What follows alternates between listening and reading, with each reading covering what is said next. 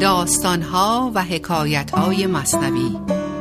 برنامه از فخری قمیشی.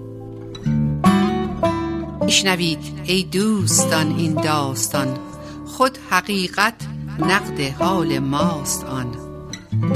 دانه معنی بگیرد مرد عقل ننگرد پیمانه را گرگشت نقل با عرض سلام فخری قمیشی هستم با حکایت دیگری از مولانا.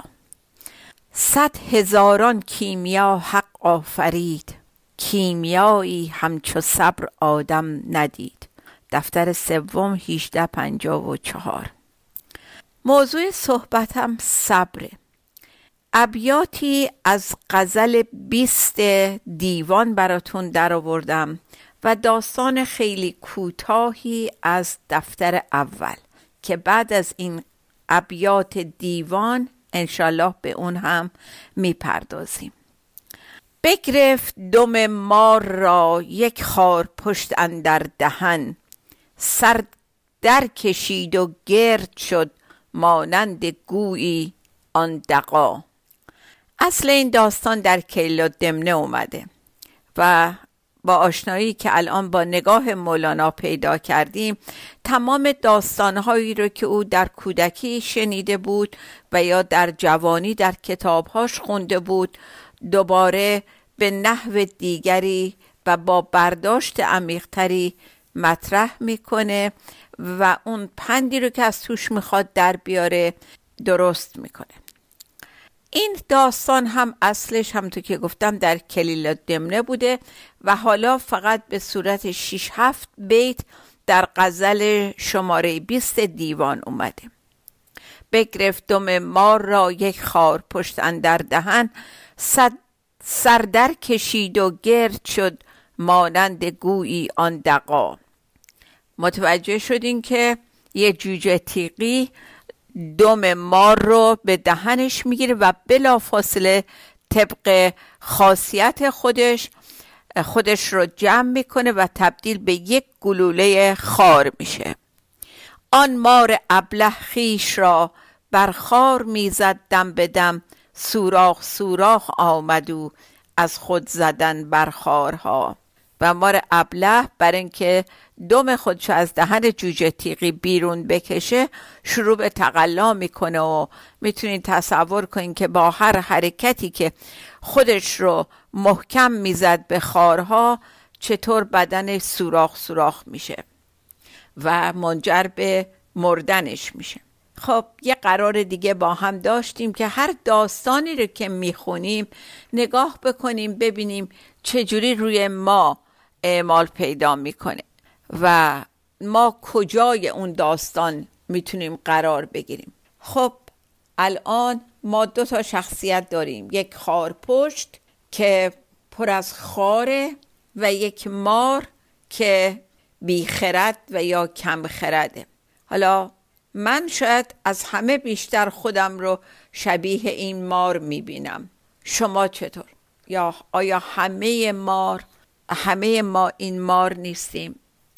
هیچ توجه کردیم که وقتی یه گرفتاری یا یه چالش در زندگیمون پیش میاد آیا ساکت و صبورانه اون مشکل رو نگاه می‌کنیم تا راه حل و نجات از اون طرف برسه؟ یا ناشکی با خودمون رو به این در و اون در می‌زنیم و دنبال راه چاره میگردیم؟ پیش از تو خامان دگر در جوش این دیگ جهان بس بر تپیدند و نشد. درمان نبود الا رضا. مولانا می‌دونه که این تنها یک مار نیست که به دام یک خار پشت افتاده. قبل از این مار و قبل از من مار صفت خامان دیگری هم بودند که در این دیگ دنیا افتادن و در حالی که دست و پا می زدن نمی‌تونستن راه نجاتی بر خودشون پیدا بکنن. و درمانی نبود به جز رضا. یعنی تسلیم شدن به اون اتفاقی که اون لحظه افتاده. این دیگ جهان دیگ جوشان جهان همینجا منو یاد یک داستان کوتاه دیگه ای انداخت. میگه کدبانو نخودها رو تو دیگ ریخته و زیرش هم روشن کرده و دیگ در حال جوشیدن و نخودها بالا و پایین میرن. و کدبانو مرتب با کفگیر تو سر نخودا می‌زنه و اونها رو به پایین میفرسته تا نزدیکتر به اون گرما و جوشش باشن و بپزن. نخدا اعتراض می‌کنن به کدبانو که ما چه گناهی کردیم ما چه بدی به تو کردیم که هم توی آب جوش انداختیمون و زیرمون رو روشن کردی و هم مرتب با کفگیر تو سرمون می‌زنی.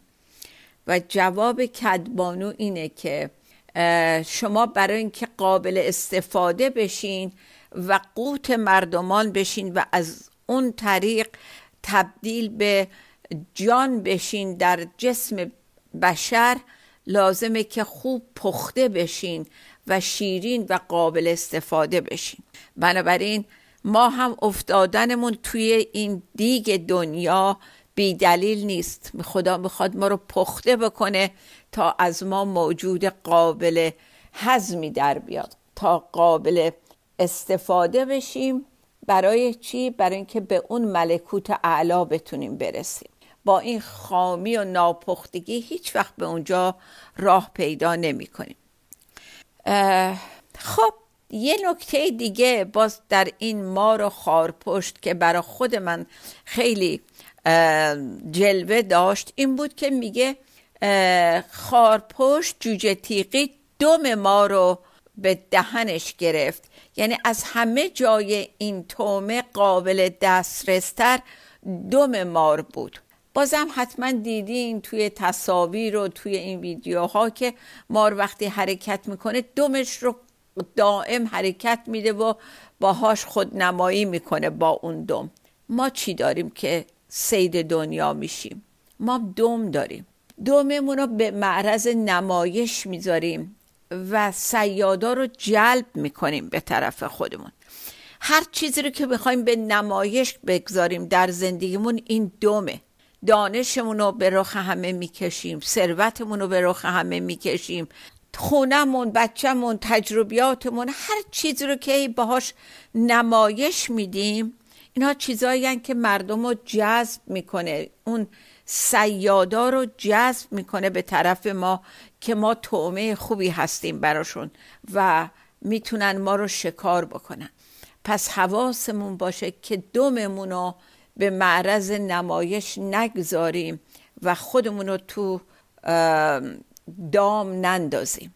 یکی از این نمایش هایی که واقعا ما باهاش انجام میدیم که می‌تونه همون اتفاقی باشه که باعث میشه ما به دهن جوجه تیغی بندازیم خودمونا اون چیزیه که ما ازش میرنجیم. یه شکست مالی می‌خوریم. خب این چی میشه؟ این یه نامرادی برای ما به وجود میاره که ما رو اندوهگین می‌کنه و به محض اینکه اندوهگین شدیم از این اتفاق یا مقاومت و ستیزه کردیم که چرا این اتفاق افتاد؟ چرا من باید با این همه تجربه همچین بلایی سرم بیاد؟ یا از مثالای ساده تر بگیریم همسرمون به همون یه حرفی می‌زنه و به ما بر می‌خوره و تا دو روز روابطمون خراب میشه. اینا همه یک اتفاقایی هستن که مولانا میفرماید این بیمراد می‌کنه ما رو. یعنی ناراحت میشیم از این قضیه و به محض اینکه بیمراد میشیم واکنش نشون میدیم و مهم نیست که اون بیمرادی چه ابعادی داره. برای یه چیز خیلی مهمه یا برای یه چیز کوچیک. مهم اون تفسیر ما از اون بیمرادی از اون ناموفق بودنمونه که باعث میشه که اون قضیه رو خیلی مهم جلوه بدیم و پیامدهای بدتر به دنبالش بکشونیم یا به راحتی ازش بگذریم و برامون مهم نباشه. و وقتی که قضاوت می‌کنیم اولین چیزی که احساس می‌کنیم احساس یک قبض یا گرفتگی در درونمون می‌کنه. و بلافاصله بعد از این قبض ستیزه پیش میاد. بعدش قضاوت پیش میاد. خوب و بد می‌کنیم که چرا اینطوری شد؟ نمی‌دونم انصاف نبود عدالت نبود حق نبود این اتفاق بیفته برای من. خلاصه ببینید اینا مثل یه زنجیر پشت سر هم هستن و به همدیگه وصل میشن که ما رو از اون فضای یکتایی از اون بهشت موعود که در درون ما هست از اون آرامش دور بکنه. دو خط براتون می‌خونم. از دفتر اول می‌تونه یه خود این معنی رو برامون کامل بکنه که وقتی صبر نمی کنیم پشت سر چه اتفاقاتی میفته و صبر نکردن یک جور ناشکری هم به دنبال میاره میفرماید هر که ماند از کاهلی بیشکر و صبر او همی داند که گیرد پای جبر. هر که جبر آورد خود رنجور کرد تا همان رنجوریش در گور کرد. ما خیلی وقتا تنبلی و کار نکردن و شکر گذار نبودن و صبر نکردنمون رو به پای این می‌ذاریم که من اصلا خاصیت هم اینه. خانواده ما اصلا اینجوری هستن. این از اول در من نهادینه شده بوده. ما فامیلی دارای این خصلت هستیم. همه چی رو به پای جبر می‌ذاریم. و بعد میگه هر کس که به این جبر متوسل شد خودش رو رنجور می‌کنه تا همان رنجوریش در گور کرد که از دنبال اون رنجور شدن و ناخشنود شدن رفته رفته کارمون به نابودی می‌کشه. و داره میگه که لحظه به لحظه برخورد این ما رو با اتفاقی که براش افتاد نگاه کنیم و بعد ببینیم آیا ما واقعا همون مار هستیم توی زندگی. ما هم همون برخوردار و و رفتار و عکس عملی که مار با جوجه تیغی داشت ما هم همون کارا رو می‌کنیم. دوباره برمیگردیم به غزل بیست. میفرماید بی صبر بود و بی هیل خود را بکشت او از عجل گر صبر کردی یک زمان رستی از او آن بد لقا میگه بدون صبر و تحمل بود آن بی تدبیر بی هیل یعنی اون بی تدبیر و خودش رو از عجله به کشتن داد. اگه صبر کرده بودی از دست اون بدلقا از دست اون زشت رو می‌تونستی برهی و نجات پیدا کنی. خب یه تنفسی بگیریم و برگردیم به بقیه این داستان. با ما باشیم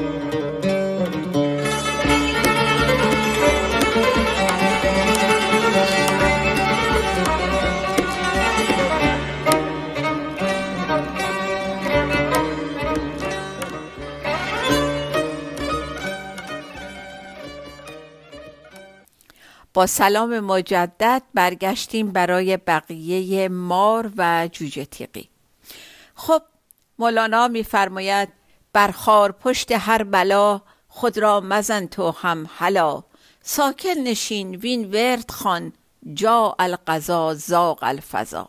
حالا خودش داره نتیجه گیری می‌کنه. میگه تمام اتفاقاتی که دوره بر ما میفته همون گلوله خاره همون جوجه تیغیه. میگه هر بلایی که سرت میاد خودتو نزن بهش و ساکن بشین بی حرکت بشین و این وردو بخون.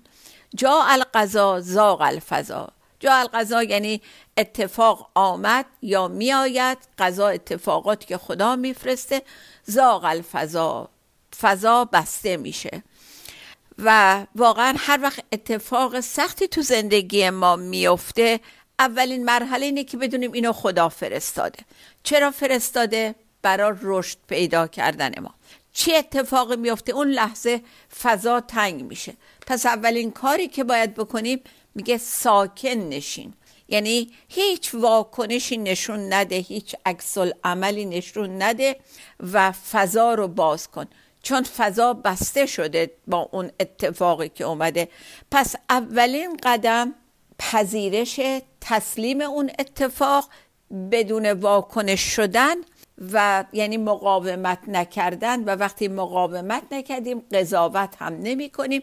سب می کنیم تا اونی که خودش فرستاده خودش هم بیاد راه حل رو به ما نشون بده.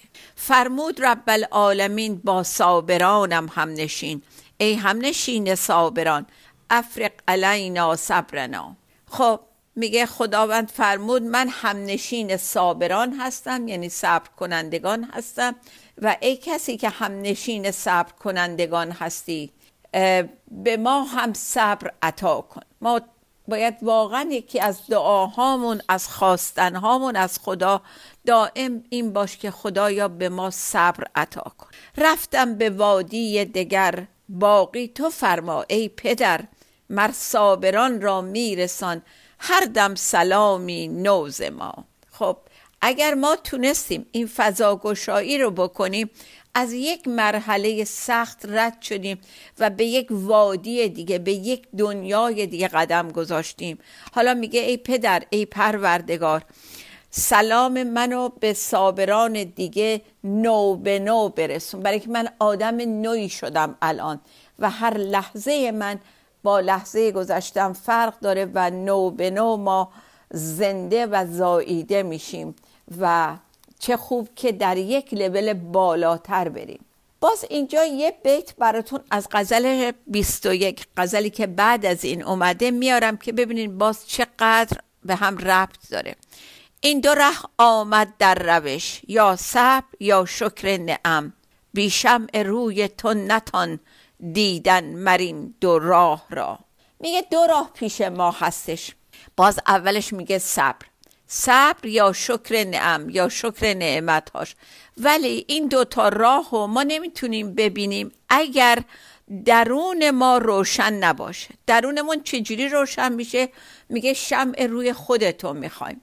یعنی تو باید در درون ما پاتو بذاری. وقتی گذاشتی درون ما از نور وجود تو روشن میشه از روشنایی نور وجودت. حالا ما این ابزارها رو می‌بینیم و می‌تونیم برداریم یا راهمون روشن میشه. توی داستانهای قبل همیشه صحبت کردیم که برای که خدا پاشو به درون ما به مرکز ما بگذاره ما باید مرکزمون رو خالی کنیم. خدا دوست نداره و اصلا نمیاد تو جای شلوغ پلوغ. اونم شلوغی چیزهای به درد نخور همانیدگی های ما دردهای ما قضاوتمون خشممون تمام چیزایی که تو دلمون پره. خدا هیچ وقت پاشو اونجا نمی‌ذاره. دو بیت دارم از یه شاعری به نام نورعلی شاه اصفهانی. خیلی قشنگه. فرماید دل خلوت خاص دلبر آمد. دلبر ز کرم به دل در آمد. شد محفل دل ز غیر خالی. یار از در دلبری در آمد. تا محفل دل ما از هر غیره به جز خودش خالی نباشه یار یا خدا از در دلبری پاشو تو دل ما نمی‌گذاره. خب باز می‌دونید یه چند تا بیت جمع کردم که همهشون اینا رو می‌تونند به قشنگی توجیه بکنن این داستان ساده و کوتاه رو. و باز همشون همینو میگه. ما در مقابل خدا چه موقعیتی چه پوزیشنی باید اختیار بکنیم که خدا پاشو به درون ما بگذاره و مشکلات ما به دستش حل بشه. از دفتر سوم سطر 1323 داریم. جز خضوع و بندگی و استرار اندر این حضرت ندارد اعتبار. پیش خدا هیچ اعتبار نداره بجز اینکه ما بهش بگیم خدایا. ما خازه هستیم ما منم نداریم و مستریم دستمون به دامن توه و بنده تو هستیم و همه چی رو اختیارش رو به تو میدیم. باز از دفتر اول یه بیتی داریم 2980 گر به هر زخمی تو پرکین شوی پس کجا بی سیقل آینه شوی؟ یعنی این زخمایی که میاد برامون از رو بدجنسی خدا نیست. داره ما رو سیقل می‌کنه تا سیقلمون نده و براق و شفاف نشیم که آینه نمیشیم. تا وقتی هم که آینه نشدیم عکس خدا در ما نمیافته. و باز یه بیت دیگه از دفتر اول 916 که میفرماید نیست کسبی از توکل خوبتر چیست از تسلیم خود محبوبتر. همه اینا برای اینکه اگر که مار تسلیم اون اتفاق شده بود کمی صبر می‌کرد جونش رو از دست نمی‌داد و ما که هزار بار در روز اتفاقات برامون میفته فقط کافیه که صبر بکنیم. و یک بیت خیلی خیلی عالی از دیوان غزل 1948 میفرماید تا تراشیده نگردی تو به تیشه صبر و شکر لا یلقاها فرو می‌خوان و الا صابرون میگه که باید اجازه بدی خدا با تیشه صبر و شکر تو رو بتراشه اضافه ها تو بریزه و برای این کار مرتب بایستی ورد لایلقاها و صابرون رو بخونی که خدایا ما رو جزو صابران قرار بده. یک داستان کوتاه دیگه ای هست که امیدوارم بتونم تمومش کنم تو این دو سه دقیقه آخر. خیلی خیلی جالب این داستان از دفتر اول هست سطر 154 کس به زیر دم خر خاری نهد. خر نداند دفع آن بر می جهد. خرز بحر دفع خار از سوز و درد جفته می انداخت صد جا زخم کرد. خیلی واضح بود این داستان خیلی ساده و کوتاه. قدیم یک شوخی بیمزه بود که ابلهان می آمدن و یک خاری مشت خاری رو زیر دم این سطوران میذاشتن. اسب قاطر خر که وقتی کسی میمد میشست روی این حیوان و این خار بیشتر فرو می‌رفت در بدنش حیوان زبان بسته برای اینکه خودش از دست اون خار نجات پیدا بکنه خودشو نجات بده هی جفتک مینداخت و بالا پایین میپرید که هم سوار از روش به زمین میافتاد و هم اون تیغ بیشتر جاهای دیگرش رو هم زخم می‌کرد. دقیقا حال ماست. وقتی یک دردی میاد عوض اینکه هی خودمون رو به در و دیوار بزنیم و به اونور اونور بریم و این درد رو برای هر کس و ناکسی تعریف بکنیم که نمی‌دونیم اونا می‌تونن درد ما رو علاج بکنن. اولا ساکت و ساکن بمونیم و دنبال یک استادی بگردیم که می‌تونه درد ما رو دوا کنه می‌تونه این خار رو پیدا کنه و در بیاره. این تیکه داستان از داستان کنیزک و پادشاه اولین داستان مصنوی دفتر اول اومده و اون موقعی هستش که اون حکیم الهی میاد بالا سر کنیزک و می‌خواد سعی کنه که این درد و مشکلش رو پیدا بکنه. آن حکیم خارچین استاد بود دست می‌زد جا به جا می آزمود میگه پیش حکیم خردمند باید ببریم دردمونو چون اون می‌دونه چجوری این خار رو پیدا کنه. یواش یواش لمس می‌کنه تا به اون مرکز درد برسه و با دقت درد رو بیرون میاره. این حکیم خارچین در زندگی ما الان مولانا حافظ فردوسی و قرآن همه اینها اون حکیم هایی هستند که دردهای ما رو می‌تونن پیدا بکنن و درمانش رو هم جلومون بذارن. الان شما ببینید مولانا با بیان اون پنج شیش بیت اول که گفتم براتون راه حلم داد. گفت اول ساکن و ساکت بمونین تسلیم اون اتفاق بشین هیچ عکس عمل نشون ندین تا بتونین سر صبر سر صبر راه حلش پیدا بشه براتون و سعی نکنیم با ذهن آشفته و مقشوش و پر از دردی که اون زمان داریم با اون هوشیاری بسیار پایین. چون ما وقتی درد داریم هوشیاریمون خیلی پایینه. نمی‌تونیم فکر درست بکنیم. بنابراین اجازه بدیم و از خدا بخوایم که کمکمون بکنه و راه حل درست رو جلوی پامون بذاره و می‌بینیم که تمام این ابیاتی که من تونستم یک چندتاشون رو بگنجونم تو این وقت کمم همشون دال بر تسلیم صبر عدم واکنش و شکر برای همون دردی که اومده. چرا اینقدر صبر و شکر اومده؟